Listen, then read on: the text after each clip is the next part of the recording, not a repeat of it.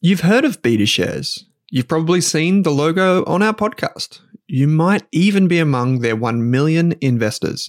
So you can imagine that I'm delighted to say BetaShares is the official ETF partner of the Australian Finance Podcast. With nearly 100 exchange traded funds, you can go to betashares.com.au and immerse yourself in ETFs and unique insights covering all of the sectors, themes, core and satellite positions you could want. Think cybersecurity through the Hack ETF, robotics and AI with the RBTZ ETF, and uranium with the URNM ETF. The list goes on. To explore the BetaShares ETF range, visit betashares.com.au, read the relevant PDS and TMD on the website, and consider if the fund is right for you. BetaShares Capital Limited is the issuer. Is there a Spotify wrapped for investing? If you want to invest in shares or ETFs, our friends at Pearler are more than one step ahead of the curve. On average, people who use Pearler invest $1,750 every month. That's what we want to see proper dollar cost averaging. With automated investing tools making your life simple, Pearler investors have well and truly mastered the art of investing small bits lots of times. So, if you're ready to start growing your net worth in 2024, follow the link in your Spotify or Apple podcast player right now to discover how you can get started today.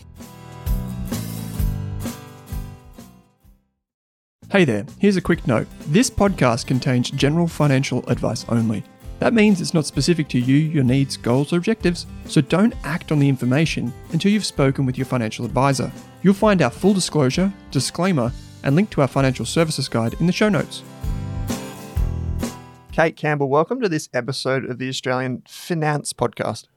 It is good to be back, Owen, and we're talking about a topic that has really taken my fancy recently. Oh, what is this? How you can use your money to buy happiness. okay. Can you do it?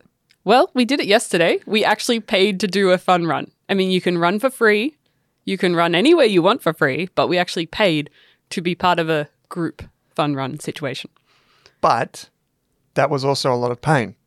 Well, for you, because you wore the wrong runners. Yeah, brand new runners. Tip to anyone if you're running 19Ks, don't wear brand new runners. I knew this, but I did it anyway, and it doesn't work. So you don't go faster. In fact, you go a lot more painfully. Wow. So he hobbled to the finish line at the very end. Yep. And we got there. actually, you know what? The- My fastest kilometer was my last one because I was like, Hmm.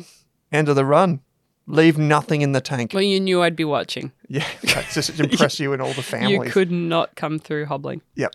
So, um, okay, so we're talking about can money buy you happiness? Yes. There are and so many yeah, opinions on this. to be honest, my initial thoughts were yes, but. And I think there's a lot of places where money can buy you happiness if you use it in the right way, and money can make your life a lot easier. And the reason I think this topic's really relevant to think about is that most of us are earning money, we're spending money, we're investing for our future, but it's also really good to think about the way we're spending money to make sure we're getting the most value out of it. Mm-hmm. And it was actually recently I read a paper called If Money Doesn't Make You Happy, Then You Probably Aren't Spending It Right by some academics in the US. And they brought together so many different studies from the last 20 years and put together about eight different ways that are scientifically backed that you can use your money in a way that adds extra happiness to your life. And some of these are very sort of mm. self explanatory, like you would already know them, but you might not necessarily actually do anything about them. Like we we know that um, giving money and giving things to other people, whether it's our time, our energy, our money, does make us feel better. But sometimes we forget about that. So some of these things they might seem really straightforward to you, but it's actually good to rethink them. And we're going to talk a bit about an example or practical way to try each one in your life. So, eight things that can maybe improve your happiness. yes, that are scientifically backed. We'll leave you to read the research and I'll link the paper in the show notes, but we'll probably talk more about the practical side. But to quickly show you where we're going, uh, I'll just are eight outline the eight things. So the first one is buying more experiences and fewer material goods, Mm-hmm. using your money to benefit others rather than yourselves, Mhm. buying many small pleasures rather than a few a few large ones. Yep. Sorry, latte. Go on. um, getting rid of having too many extended warranties and other forms of overpriced insurance in your life, Mm-hmm. uh, delaying consumption, Yep. considering how various features of your purchases might affect your day to day lives because sometimes we buy things, but they have uh, a lot of extra obligations or they'll change the way we do things that we haven't really thought about. That was one that caught me off guard, actually. Yeah, so we'll have a look at that. Um, be waring of the way you go comparison shopping because that often leads us into traps like analysis paralysis, and we end up we try to get a better deal and we end up feeling very overwhelmed and uh, we end up uh, comparing the wrong features of products. And also paying closer attention to the happiness of others, and that looks at um, what your friends like and what they recommend and things like that. And I thought it'd be really good to look at some of the interesting aspects from each of these propositions that are put forward in this research report and maybe some examples of how we've tried them in our own lives and if they've worked, haven't worked, and maybe some practical examples because at the end of the day, the reason we're saving and investing and working on our finances is to live our lives on our own terms. And we're not just investing for the sake of it. So I think it's really important that you get to a point where you can, you have in the financial position where you can choose where you spend your time, money, and energy. Yeah, a lot of people think that money can buy happiness, right? So we just end up buying more stuff and we think we'll be happy when or we'll be happy if we just got this thing. It's very, very easy trap to fall into. So, um, like, we look at a lot of people and we envy other people and we say, well, well, look at their house, look at their car, look at the holiday they've gone on. Um, and we try, try and catch up with them and we end up investing money. When I say investing, it's like the other type of investing where you invest money in things or products or services that maybe don't bring you any happiness, or if they do, it's fleeting. So it comes and goes very quickly and it's not money well spent. That be fair? Yeah. Yeah. And I think the other thing is that money can also smooth your journey. So there's a lot of money's not going to stop all the bad things in life happening. In mm-hmm. fact, they still will happen, but it can make things a lot smoother. So, like, say the trains were cancelled and the next one's not for an hour. If you are in the financial position to do so, you could get an Uber home Yep. rather than having to wait an extra hour in the cold at nighttime to go home. Yep. So that's actually an interesting thing. Like money maybe doesn't buy happiness, but it maybe reduces friction in your Yeah. life. So it gives you, in doing so, it gives you more control, gives you more choice, which maybe it's not necessarily, as the research might have it, uh, pointing out like allowing you to achieve more happiness. Maybe it just lessens, as you said, the downside, and so smooths your ride overall. Like for example, I'm very fortunate that I am in a position. I caught the wrong tram home the other day. I just put my headphones in, looked down at my phone, looked up, and I was not in my suburb. And I was Yeah. like, should have checked this sooner. And I was like, okay, I'll just catch an Uber back. But a lot of people wouldn't do that. They'd go back into the city and then go back out, right? Yeah. So little conveniences like that. Yeah, and it doesn't stop those challenges, but it does make them more manageable. And an interesting study they pointed out now, these are all from the US, but they got respondents to keep a diary for 30 days and track daily events and their emotional responses. And the participants' income ranged from 10,000 to 150,000 or more, so quite a wide range of participants. And some of the key findings were that money reduces the intense stress. So it doesn't stop all the distressing, the inconvenient events from happening in life. Um, and no matter the income, people respo- reported um, a similar amount of these daily frustrations happening. But those with the higher incomes experienced less negative intensity from those events. So they were able to use their money to deal with these problems a little bit more. Okay. Um, they also found that money brings greater control. So the people in the study with higher incomes felt more control over negative events, and that control reduced their stress levels. So if for some reason something went wrong and they had to book a last minute flight, they had money in their emergency fund, let's say, to cover that. So they didn't have to stress about where the money's coming from. Okay. And so people with more higher incomes, so this was more about incomes rather than how much they had saved, but it gave them more uh, control over dealing with situations that arose. And they also found that higher incomes lead to higher life satisfaction. Um, and people with higher incomes were generally more satisfied with their lives. Okay, so it reduces intense stress. It helps you. It brings control through those choices, and it just overall tends to lead to more satisfaction with life, which it makes sense, right? Yeah. Because a lot of studies do show that after a certain point, the effects of money do tend to wear thin. Mm. But if you just took the general population, you said, let's look at these things. This would, this is probably what would make sense, right? Um, I think it was Kahneman showed that after a certain point of income, the effects of these start to wear off. So that would be interesting too. Like, what point do they start to fall away? I think they said up to one hundred and fifty thousand dollars, and then it's, this was a few years ago. Then those effects started to fall away because if you look at this, think it like reduces intense stress. If you were earning, let's just say, for example, one hundred and fifty grand, you could probably reduce a lot of the big stresses in your life, Mm. um, like mortgage, groceries. That's those are the two big ones. Uh, would give you enough control. You could probably catch an Uber. Um, higher incomes lead to higher life satisfaction. You could probably just do a few more things as well. Yeah. And I think that's one of the important things that why we go on so much about having that emergency fund. It's when those things that life throws at you happen, and they will happen, you have more control and more choices with how you deal with them.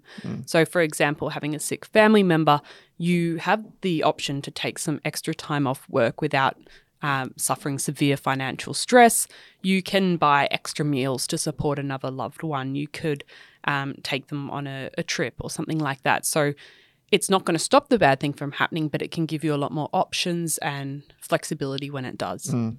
I think there'd be a bit of like sampling as well here. Like we'd just be mindful of the sampling bias that if you have a certain amount of income, you're probably in a situation where you have other things in your life that are going right. So you are probably in a situation uh, where you might have, for example, a family around you that have supported you to earn that amount of money, and you might have a higher e- educational level and these types of things. So they probably improve as you go up the wealth spectrum as well, which is another thing that will lead to life satisfaction as well. So there may be other influences, causation versus correlation, if you catch my drift. Yeah. Okay, so let's Kate, let's just dive into each one of these things. Maybe we'll spend a few minutes on each one, Yep. and then we'll try and for ourselves and for everyone that's listening to this, we'll try and help you take one or two things away so that you can hopefully improve your happiness as you earn. Yep. Sound good? Sounds good. So the first one they put forward is that but you want to focus on buying more experiences and fewer material goods. And I'm sure a lot of you have seen this in your life where you really enjoy those experiences you have with friends and family. Maybe you go out to a concert um, or, or go on holiday and you remember this for years to come. Whereas if you spend a similar amount on a material good, maybe you bought a new blender instead of going out to the concert, um, you you might still enjoy using it and it adds value to your life, but it's not necessarily going to give you as much happiness. So thinking of money as an opportunity for happiness and it's a good way to think about how much you allocate to experiences versus things in your life because you have the uh, memory dividends as well. That was a concept mentioned in Die with Zero by Bill Perkins, a book I've I've talked about before on the podcast. But you from those experiences, the dividends, the memory dividends pay off for years to come because you talk about that event and you remember that event. And the research shows that the material goods we buy don't seem to have the same effect. Well, it makes sense, right? Uh, I think I mentioned one of the studies that was actually so we're, we're quoting an author, uh, an academic, Elizabeth Dunn here with this study. Um, she was the one that wrote the book Happy Money, which is the one that I always reference, and it's loaded with like a hundred academic resources at the back, so it's wonderful. But in that, they showed that there was one study that was done which showed if you got a BMW and you drove through the hills in um, California, then they did it without the BMW and just had some old bomb, and it was showed that it was proven that it wasn't actually the BMW that brought happiness; it was the drive through the hills with friends. Yeah. And so it's, it makes a lot of sense. And I remember like going overseas, I just remember that the thought of it brings me happiness. Yeah. You know, like the thought of when I was in Vietnam and the wonderful food, or in Japan and going snowboarding. Like these things are just, I'll carry them with me. You know. Yeah. And they, they found that the material goods, they bring us happiness when we use them, but not so much when we think about them. So if you brought a new bag, you don't usually like just think about that bag all the time and go, oh yeah, that's so great. Yeah. But you if you're using the bag, then you might really feel happy about your purchase. So it's a little bit different. Um, Can we actually jump then? Yep. I'm going to jump ahead, Kate. Can we jump to then the insurance one? Because you just mentioned something which I think is really important. So this was number four on our list, but you mentioned that when you buy something, right? When you buy something, you feel really good, but then when the the memory of it is not as good. So when you buy a new TV, right? But then you don't remember back, oh, geez, I remember standing in JB Hi Fi. It was so much fun. And, you know, buying Yeah. that TV. But then this is psychology working against you right here. So at this moment, once you've bought this thing, you've bought this 65 inch plasma TV or whatever you want, it's at this moment when your happiness is high and you can get sucked into insurance. Yeah. So there's a lot of insurances that we probably do need in our lives. And we've talked about some, like the ones you might have in your superannuation. But there's a lot of times when insurances are usually more beneficial to the product manufacturer than they are to you. And so things like when you're in JB Hi Fi or the Apple Store and you're paying for those Apple insurances. Yep. Um, so, for example, I bought a, a fridge recently and it was maybe $500. And I had the opportunity to extend the warranty by a year or two for an extra $100. So that's adding 20%. 20%, to the purchase wow. price for an extra, I think it was one or two years of warranty. Right. And so you're really having to weigh up. In that moment, they're saying, well, this is going to be so great. You're already buying this fridge. So they're weighing on the fact that you're already paying $500. Uh, but really, in the reality, are you going to need that insurance? Maybe, maybe not. Is it likely that the fridge will actually break down in five or six years' time and you won't get to take advantage of it anyway? Yeah, the thing is here, right? Because you're currently experiencing a moment of joy and happiness Yeah. because you've just bought this thing. But then you think about, as the studies show, you think about the fear of losing that thing while you're happiest about it. Does that make sense? Yeah. So, like, you you think, I great, I've got this new fridge, but if I don't get this insurance, I might lose my fridge, which I'm so happy about right now.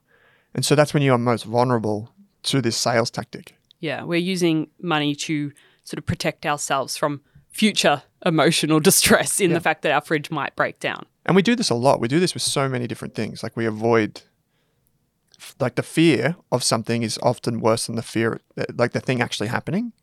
And we see this with like budgeting, right? We've talked about this a few a few weeks ago, a few months ago, how the fear of not saving enough is more scary than the actual pleasure you get from saving more and all these different things. So it's at this moment when you're most vulnerable. So I think this is a this is a really interesting thing. Like they say, avoid these overpriced insurances. Obviously, there are some which you said are essential. Yeah. So we're not saying go out and drive without insurance because that's probably a bad thing. It's also a, a legal requirement in Yeah. Australia. So Yeah. keep that in mind. And this tip, if you read into it a little bit more, it also talks about the opposite way when a company says you have 180 day change of mind policies. So some of the newer um, companies. My like bed. the bed, they actually found some research that this actually leads to a little bit less happiness because you have. Especially if it's front of mind that I have 180 days to decide if I like this and want to change my mind, then you haven't committed to that purchase sometimes and you keep thinking, should I send it back? Should I keep it? Should I send it back? And so you don't fully enjoy the purchase because you're still trying to decide whether you want to return it. So sometimes really generous return policies that are uh, pushed in your face can actually lead to a reduction in happiness as well. Because you think I've bought, there's also this commitment and consistency bias, which is from Cialdini, which is that once you've bought it, you have to like it because you've bought it. It's a sunk cost. Like Yeah. you've paid for it. You have to enjoy it. But if you have the choice, maybe it, you know, works the other way. But from a consumer, uh, from a manufacturer's, from a business's perspective, offering this is actually quite low risk. Yeah. Because if you get a mattress, you pull it out of the box, you know, it's one of those like koala mattresses or whatever. You pull it out of the box, it's like, are you going to change it? They know you're not. Like most people aren't going to be Yeah. like, yeah, I'm going to take back this mattress, um, even though I have that time. So that's that's really interesting. So we've got that working against us. So we have two types of happiness. We've got the when it's purchased and then the ongoing benefit. Let's jump back. So that was number four. Yes. Let's jump back to number two. Yes. So number two is using your money to benefit others rather than yourselves. Mm-hmm. And so this is so using money to buy things for ourselves can be sometimes antisocial because we're just thinking about ourselves, but you can actually gain a lot of happiness if you're thinking about how can I spend my money on my friends and family donating to charity because that actually brings us a huge amount of joy. This is the one with the mole rats. Oh, yes, the Yes. mole rats. So only three animals, termites, I'm not going to even say that, eusocial insects and naked mole rats construct social networks as complex as ours. And we're the only one with whose complex social networks include unrelated individuals. So we're not related to Joe Bloggs down the street, but we still have connection. Mm. You know, we can go to a business and we have a connection with a human. It's really interesting. Um, And it says many scientists believe that this hypersociality is what caused our brains to triple in size in just 2 million years. Fascinating. So we have a connection to people that we don't even know about.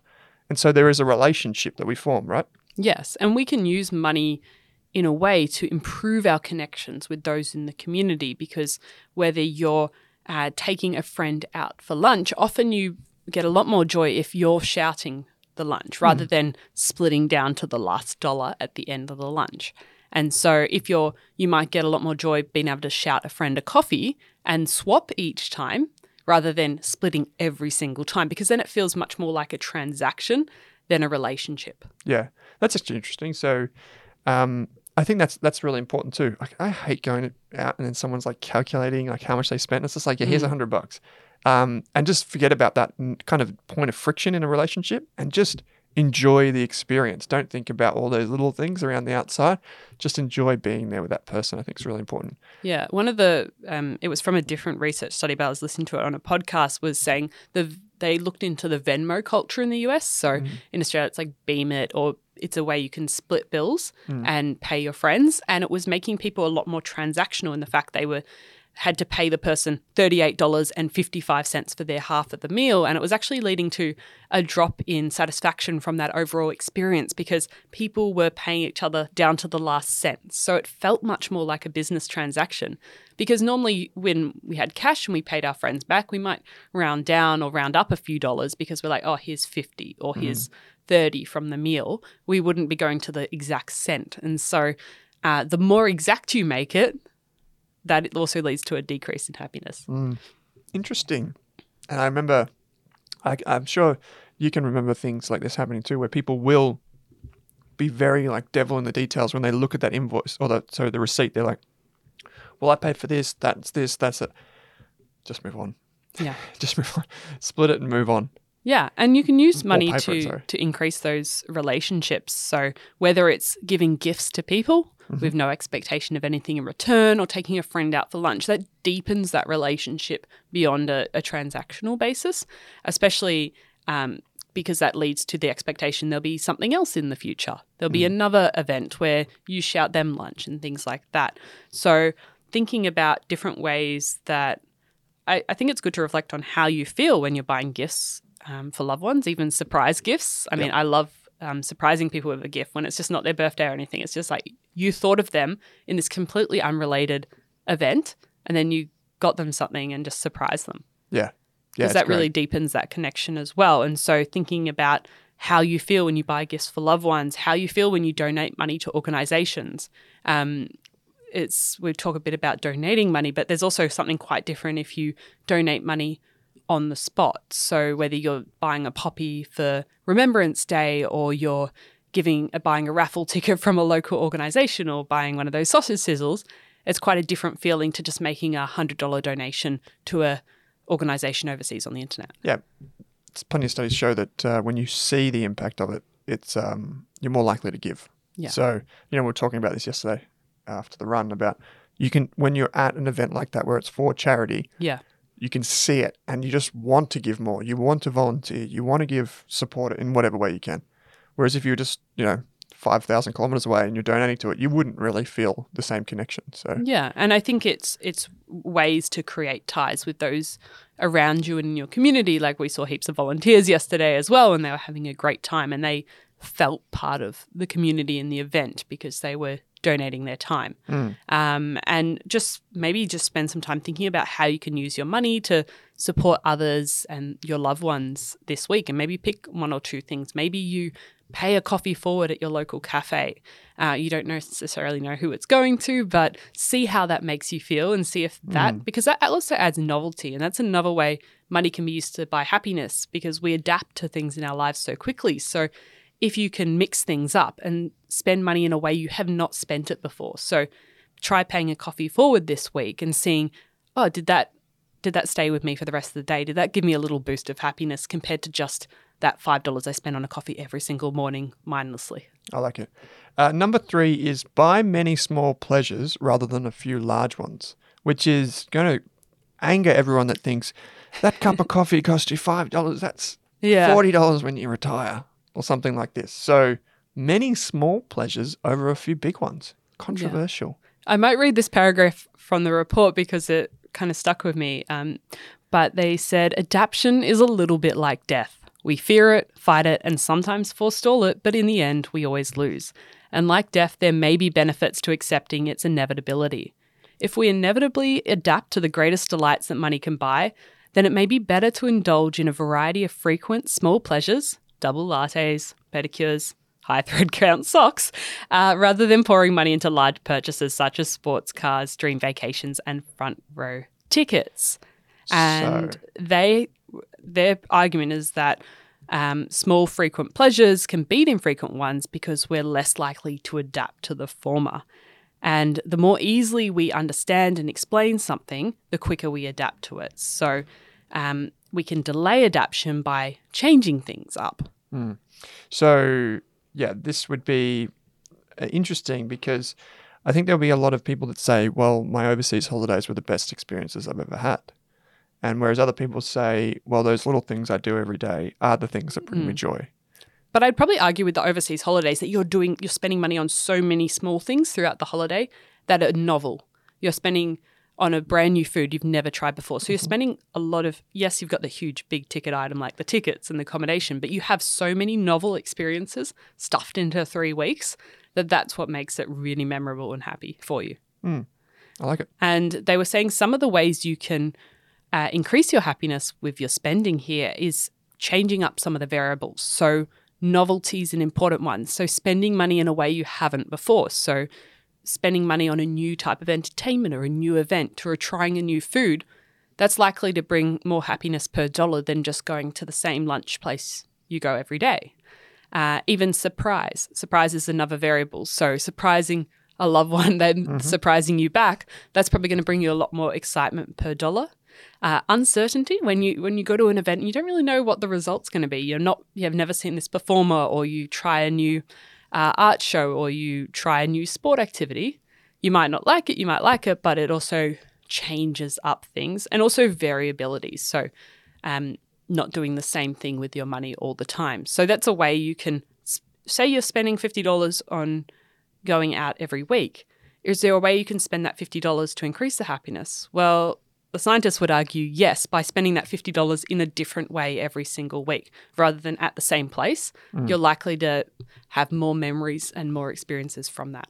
I agree that you would have more memories, more experiences. But I'd also say that um, some people go in search of those experiences to their detriment.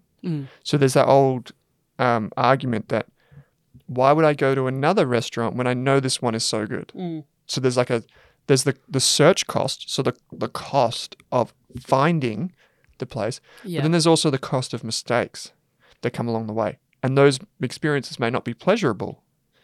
So there's like a trade. But they'll be memorable. They'll be they may be memorable. Um, you may get food poisoning if you end up at the wrong place. Um, but but Yeah. so people will argue both ways for this point, which I think is really valid. So we used to work with Sophie, and Sophie being our designer early in the Rask days, she was a huge advocate for somewhere different every single time. And I'm kind of a bit of a homebody in many respects. So for me, it was like, no, I like this place. And this is where I, it's like my comfort zone. Like I like to go to the same cafes that I know are really nice. Yeah, well, we have coffee most of the time, eighty percent of the time at the same cafes, and maybe once a week we'll we'll change Try- it up. Just go wandering, yeah. And so that's probably, for me, that's probably the right mix. I don't know about you, but I feel like that's a happy medium. Yeah. Yeah, and I think it's just that's saying it's not all or nothing. It's not every single thing has to be different every single time, but it's just thinking about I always like to think of life as a one big experiment and I talk about that in the careers course as well is just trying new things. Like this might not work for you. They're just it's based off research studies, it's based off average mm. numbers. So it doesn't necessarily apply to you, but maybe try one thing this week. One thing that you know you always spend money on whether that's food or entertainment, and just try to mix it up for this week and see how that makes you feel. All right, I'm going to try a different cafe one day before work. And also try, like, if you're weighing up spending money on a larger purchase, is there a way you could try splitting that same amount into three or four smaller purchases and see how that makes you feel overall? Like one larger purchase, it might be one night in a hotel versus a few more nights or a few different activities, maybe a massage and maybe a walking tour. That you can get for the price of one night in the hotel. So maybe try weighing up those things and just experiment. It might work, it might not. I think the most powerful thing that most people do in this regard is they just try to understand where their happiness comes from. Yeah. Just the act of actually sitting down and go, hey, I spent all this money on this stuff. Um, maybe I should try something different. And just actually that it's it's just so powerful. It's Mm. like illuminating how it changes the way you kind of spend your time and your money and all of that sort of stuff. Yeah. Okay, number five is delaying consumption.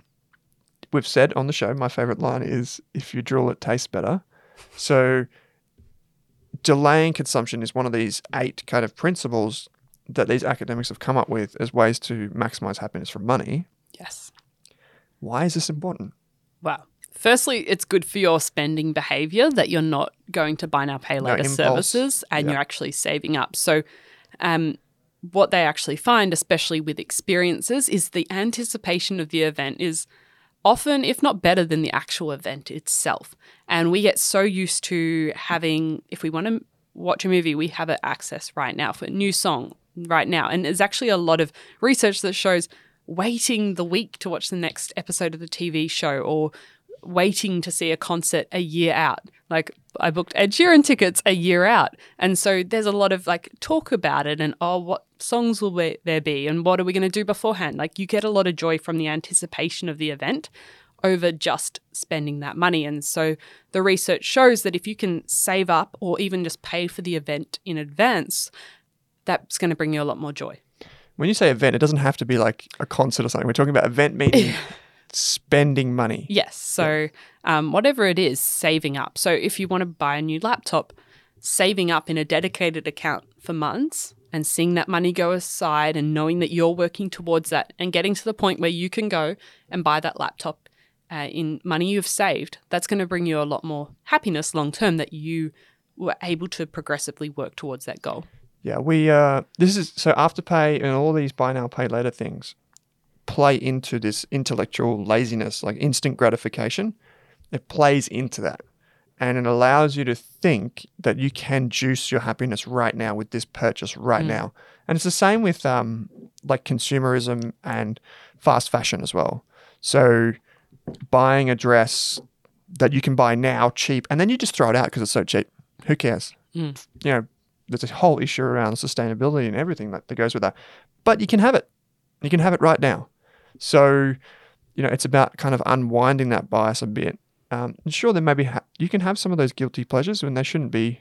I guess the point is they shouldn't be guilty if they're pleasures, but um, you can have those things that you do spend Yeah. money on. But some of the things require this. And I think I'd, I'd say that experiences, to your example, is Ed Sheeran, is a good example of this.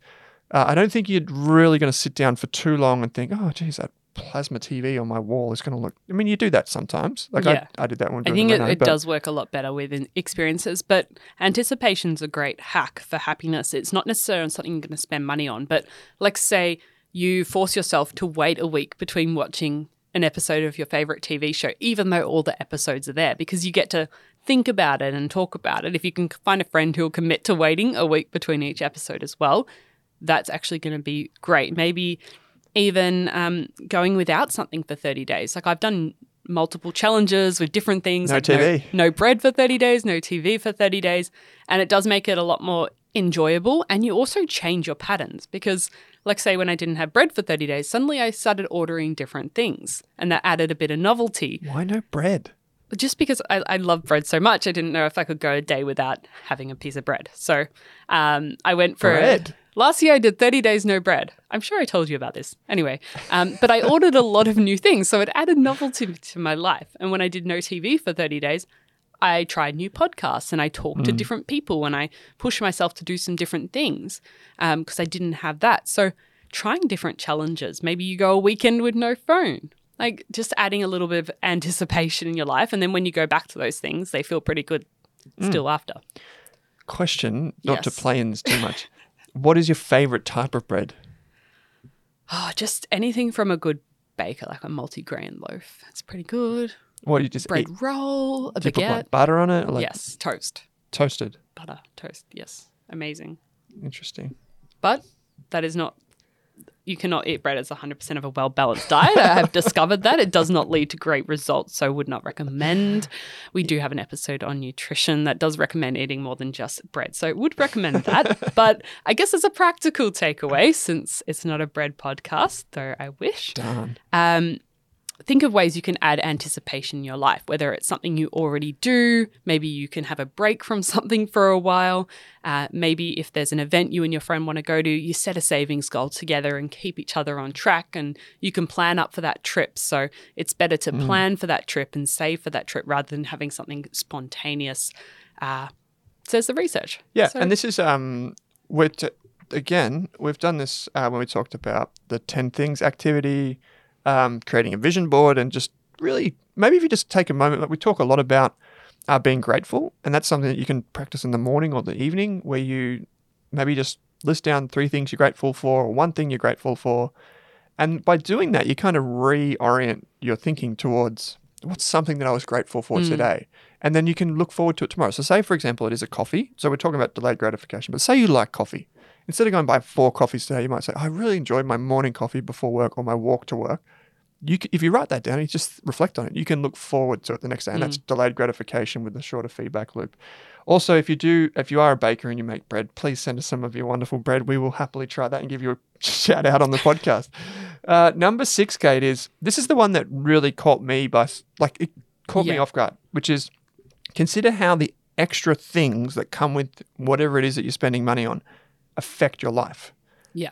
So So, I think a yeah. good example is thinking about you might be dreaming of owning a house, Mm-hmm. but you're not dreaming about all of the stuff that comes along with owning the house. Maintenance, Like- mowing the lawn, Yes, taps falling off, mortgage repayments. fridge breaking down. Yeah. So there's a lot of things that go alongside that purchase. We're, I'm picking a really big extreme purchase here, but this applies to lots of different things that go along with it that might not actually make you so happy. So sometimes we get caught up in the goal and we don't think about all the things that are attached to that. And so the grass is always greener on the other side. There's always going to mm-hmm. be pros and cons to everything. One purchase will have downsides as well as upsides. But I think it's important to, when we're thinking about where we spend money, think about the full picture and not just get caught on that, the shiny part of it. So you, you might be thinking like, what are the things that go into this? Yeah. Probably the big purchase things would be like, what are the ongoing costs? Mm. So my time and my finances. Yeah. A boat's a big thing. A boat. Like people get Not obsessed to with the bash on idea the boats, of but we brought this up before. a boat, but they forget the maintenance and like the harbor storage costs and the cleaning and the petrol and all of that sort of stuff that goes along with it. Getting rid of the barnacles. Yeah, all that stuff. Yeah, I don't. I- When I think of a boat, I think of like a tinny, like a little boat. I think you're talking like harbor storage. You're talking barnacles. you're talking a boat that lives in the water. That's a big deal. your, your boat just goes on the top of your car. My boat just flips on top and away she goes. Yeah, yeah. she'll be right. And Yeah. we also, because when we're thinking about things in the future, we think about them quite differently. So we, we have a bit more imagination Yeah, when we it do, comes to them. So, um, and we can often build up a particular purchase or experience in our brain. I, I don't know if you've had it, the thought pattern, I'll be happier when Oh, for sure. I do X, Y, Z, or I'll be happier when I change to this job, or I'll be happier when I finish my degree. And Move to this location. yeah, and you're never whatever. really fully present in that single moment because you're always thinking about, I'll be happier when this happens. So, um, Fire communities, a big one. yeah. Yeah. So, just thinking, how can I maybe reframe this purchase or this future experience or this future expectation into how can I actually enjoy it now? Um, and sort of thinking about those goals and those purchases in the the full picture, because that might stop you delaying, delaying, delaying. Yeah. Well, well, it, there's multiple ways to how you define happiness, but one of the things would be the journey, right? Yeah. Like that's a big part on where you're going is the journey, the day to day. So, um, Yeah, I don't think Yeah. happiness should ever be that end destination. It should be something you find along the way. Mm. And you don't want to put off happiness until you do X, Y, Z, yeah, or you buy X, Y, Z. Was it Dave from Strong Money that we're talking about yesterday? A fire, big fire advocate. Um, Yeah, wonderful educator as well. Um, is that if you do, if you are planning like your finances, like I'm going to get to a million dollars, I'm going to get to this. Well, what actually, what you're doing is you're actually kind of like you're trying to speed up your life. Yeah. Which, when you think about it, if you're trying to get as fast as you can to something, you're actually in that time. You're going to your life is going to be changing as well. So you don't want to rapidly go forward 20 years and have that amount of money. You want to enjoy it between now and 20 years. Yeah, and I think that's sometimes the trap we can get into when we are thinking long term about our finances and maybe in 10 or 20 years we'll be financially secure and we can do X, Y, and Z things. We're actually not thinking about how we can enjoy life now. And we don't want to be racing along the next 20 years until we get to this arbitrary financial goal. So it's thinking about how you can structure your life to enjoy things in the present while still looking after future you. Hmm. CanStar and Finder are either going to love or hate you for this next one, which is beware of comparisons shopping. Now, I actually think this might work for them because I think it might, hmm. the time saved might actually increase your happiness. But this is another one that I wasn't expecting when you come up with these and you reference the research. Beware of comparison shopping. This relates to us because when we talk about brokers and ETFs, but it Yeah. is everywhere in our life. Yeah, so they point out that too much comparison shopping can sometimes lead you to comparing the wrong attributes because you might be looking for a product to suit XYZ need in your life or fill a certain problem. But when you get stuck on the comparison websites, they might be comparing using completely different attributes. So they might be comparing um, on category A, B, and C, and you're looking for something for D, category D. And so if you get stuck in all these comparison sites and reading other people's reviews, you might end up buying a product that is great in that category, but doesn't solve the problem you were trying to fill in the first place. And so sometimes you can get distracted by the attributes that particular websites and the public are saying are good and forget what you actually wanted to buy. Yeah. So this could happen if we use the uh, investing example. We see this with brokerage accounts all the time. People write into us, which broker should I choose? I'm looking this. I mean, and some of them have been looking for a month and they're thinking about it before they actually do anything. If you go with CommSec, Pearl, Stake, uh, can't remember who else I'm thinking of, uh, Self Wealth. If you just go with one of these, you'll be right. You know, you're fine. Yeah. but if you spent a long time looking at different websites and comparing brokers, then you might go, oh, but then this broker lets me buy international shares and this broker lets me buy this particular investment product. And then you might end up going down a track. All you wanted to do in the first place was buy an ETF. And suddenly you're Yeah. picking a broker because they have uh, Hong Kong Stock Exchange or something that you were never looking for in the first place. And so you end up with a product that could be great in that category, but you're comparing it based off attributes that weren't actually important when all you wanted to do was have a broker that made it easy for you to buy an ETF. Yeah, so analysis, uh, paralysis by analysis, is something that we see in, f- in finance all the time. And that's because we're trying to reach this ideal end state. And if you go for ideal, sometimes good enough is good enough. So sometimes it just pays us to get going. Yeah. Um, that's something that I try and do too. I don't, there are two different types of decision makers, right? If there's like on the shelf, like there's like SPC baked beans, Heinz, and then there's like five other brands. A lot of people just just go whatever, the cheapest one, because they they identify the variables that are important to them. The rest of it kind of doesn't really matter. Yeah. Um, and I usually just go out of principle to the middle one, like not the cheapest one and not the most expensive one. Oh, I just like go to the middle. That's kind of my rule of thumb. interesting. I do like SPC baked beans, like the flavor. So I Hmm. typically just cop it, even if it's a bit higher or whatever. Um, but there are many. That's why brands exist, right? Brands exist to try and make us have make a decision Yeah. and have loyalty to something, even if there's really no difference. Um, so that's a whole different type of psychology in itself, which we can get into another time. But um, just beware of comparison shopping. And Kate, number seven, uh, sorry, number eight is the final one in this list. And this is another one which you probably don't think about because it's like an indirect, I guess, benefit of the way you spend and how you decide to allocate your money. So it's pay close attention to the happiness of others.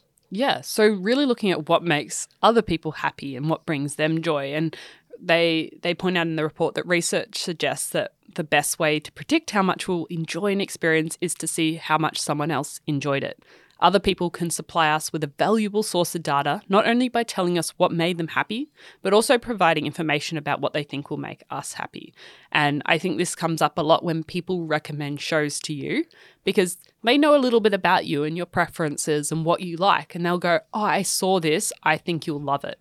And then not only if you then go and see that show that they recommended, not only are you hopefully having an experience that's sort of semi tailored to you based off someone who knows you, you're also then having that shared experience because you can then go and talk about that experience and have that together. I think it was like with some of the TV shows when they were re- released one per week and you're watching it with other people and then you get to chat about Mm. it. It's having those shared experiences as well, whether it's a restaurant or reading the same book or things like that. It's it's good to give recommendations and also listen to other people's as well. Yeah, I remember.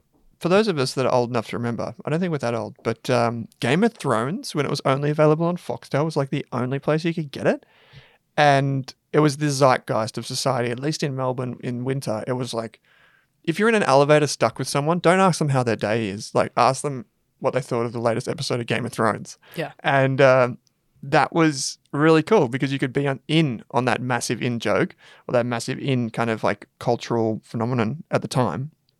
And uh, this is really important. But I got to say, like sometimes I get recommendations for restaurants or cafes, and I'm a bit of a snob. And so sometimes, like if someone else is like, "You should check this place out," I'm like, mm, skeptical. Skeptical fox is what I am. Like I'm just looking at, mm, will it? And you got you got to judge the source a little bit. Yeah. But Well, like, it's a it's a hack. It's a shortcut, right? Like yeah. if you like a particular type of bread, then I'm and and you find it really good, I'm probably going to try it because I know that you're like, you know, you like Yeah, bread, and, you at like, least you get that shared experience. And I think sometimes we can get really caught up with just looking at online reviews and not actually asking people in our lives, what's your recommendation for a plumber or a Hmm. bakery or a restaurant or a show or something like that. And there we miss out on a whole world of like tailored recommendations, but also that shared experience of trying someone's recommendation. Hmm. And also there's a lot of movies online that might have really bad reviews, but you actually like and you don't want to let that stop you having that enjoyable experience. yeah, I like it. So just upon reflection, Upon reflection, what does this all mean to you? what does it all mean? You can improve your happiness by being mindful with how you're spending money.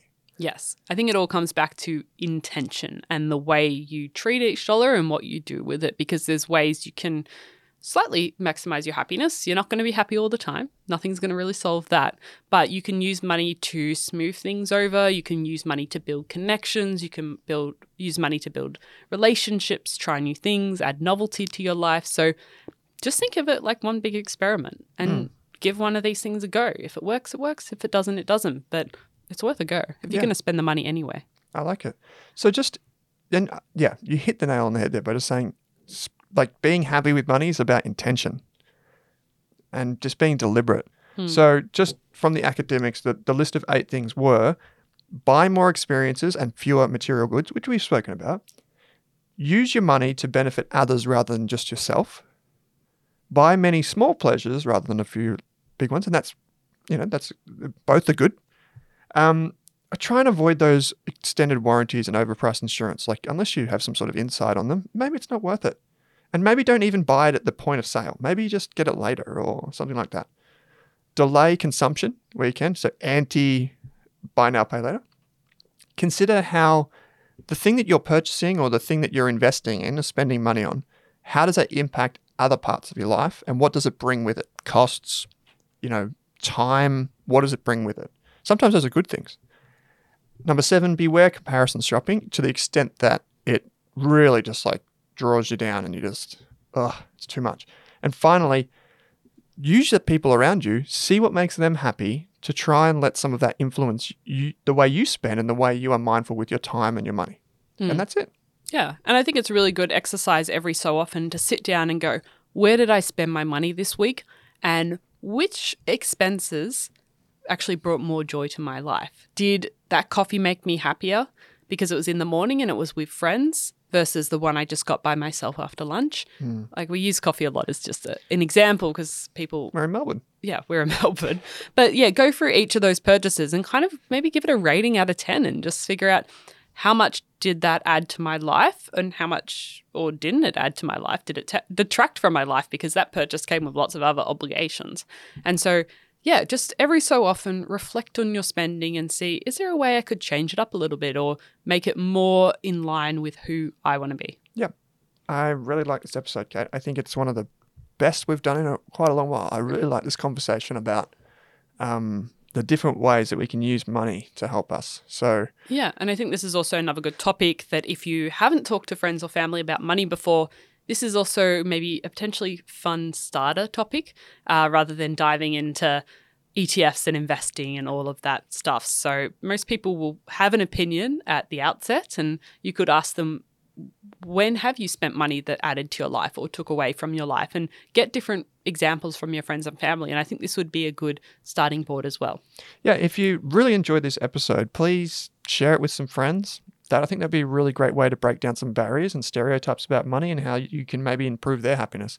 Like we've all got that one friend in our life that earns a really good wage and they don't spend mindfully. So maybe share this with them, share on social media, tag us in it. We'd love to share it. And um, yeah, Kate, I think you've done a great job with the prep for this episode. I think we need to read more studies like this. And we need to get Elizabeth Dunn on the show. yeah yeah i Her haven't research has brought up so much on this podcast. I've read a, a lot of um, legal studies, but not many finance studies recently. So I'll link the full study. It's quite long in the show notes, but if you're into the research and really want to dive in, and also you can read her book. Yep. Um, and I've got a few other resources I found along the journey. I'll put them all in the show notes. So if there's interest to you, and if you want to read the paper, if money doesn't make you happy, then you probably aren't spending it right. It's all in the show notes for you. Cool. Kate, let's go get some bread. Thanks for joining me on this episode of the Australian Finance Podcast. Thanks for listening, everyone. Thanks for tuning in to this episode of the Australian Finance Podcast, where our mission is to improve the financial futures of all Australians. If you'd like to learn more, create a free account at rask.com.au forward slash account to download free episode workbooks, bonus resources, and take our amazing free personal finance courses. You can also join our online community by following the link in the description. If you enjoyed the show, what we'd love is for you to leave us a snappy review on iTunes. And you can follow us on Twitter and Instagram at Rask Australia. Kate and I are also on both of those channels. Finally, if you have any feedback, suggestions for episodes or guests to come on the show, or you just have a question for us, shoot us an email at podcast at rask.com.au.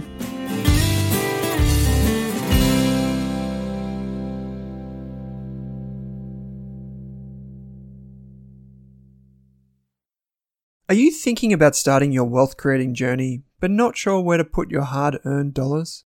InvestSmart can help. InvestSmart offers a free quiz that makes it easy to find the right InvestSmart ETF portfolio to help you reach your goals. Just visit investsmart.com.au and hit Get Started. Answer a few simple questions about your goals and how much you want to invest, and you'll get a tailored statement of advice with a portfolio recommendation. You can visit investsmart.com.au for a no obligations free statement of advice. This ad is brought to you by InvestSmart Advice AFSL 334107. For more than a decade, I've been hunting for the best investors and their methods, strategies, and tools for investing. After years in the industry, countless books, a few degrees, and 1,000 podcasts and live shows, I've rolled this accumulated knowledge into something called Rask Invest. If you've ever heard me talk about a core and a satellite, active and passive, true long term compounding, or you simply want to know exactly how I would invest, now is your chance. Rask Invest is our new investment service, designed for all types of investors who want professional management of their core portfolio at a low cost from a team they trust. Rask Invest helps you automate your wealth creation and passive income. Simply click the link that says Invest with Owen in your podcast player to join one of our live platform walkthroughs or book a call with us. You can also view the Rask Invest PDS and TMD and get invested with me.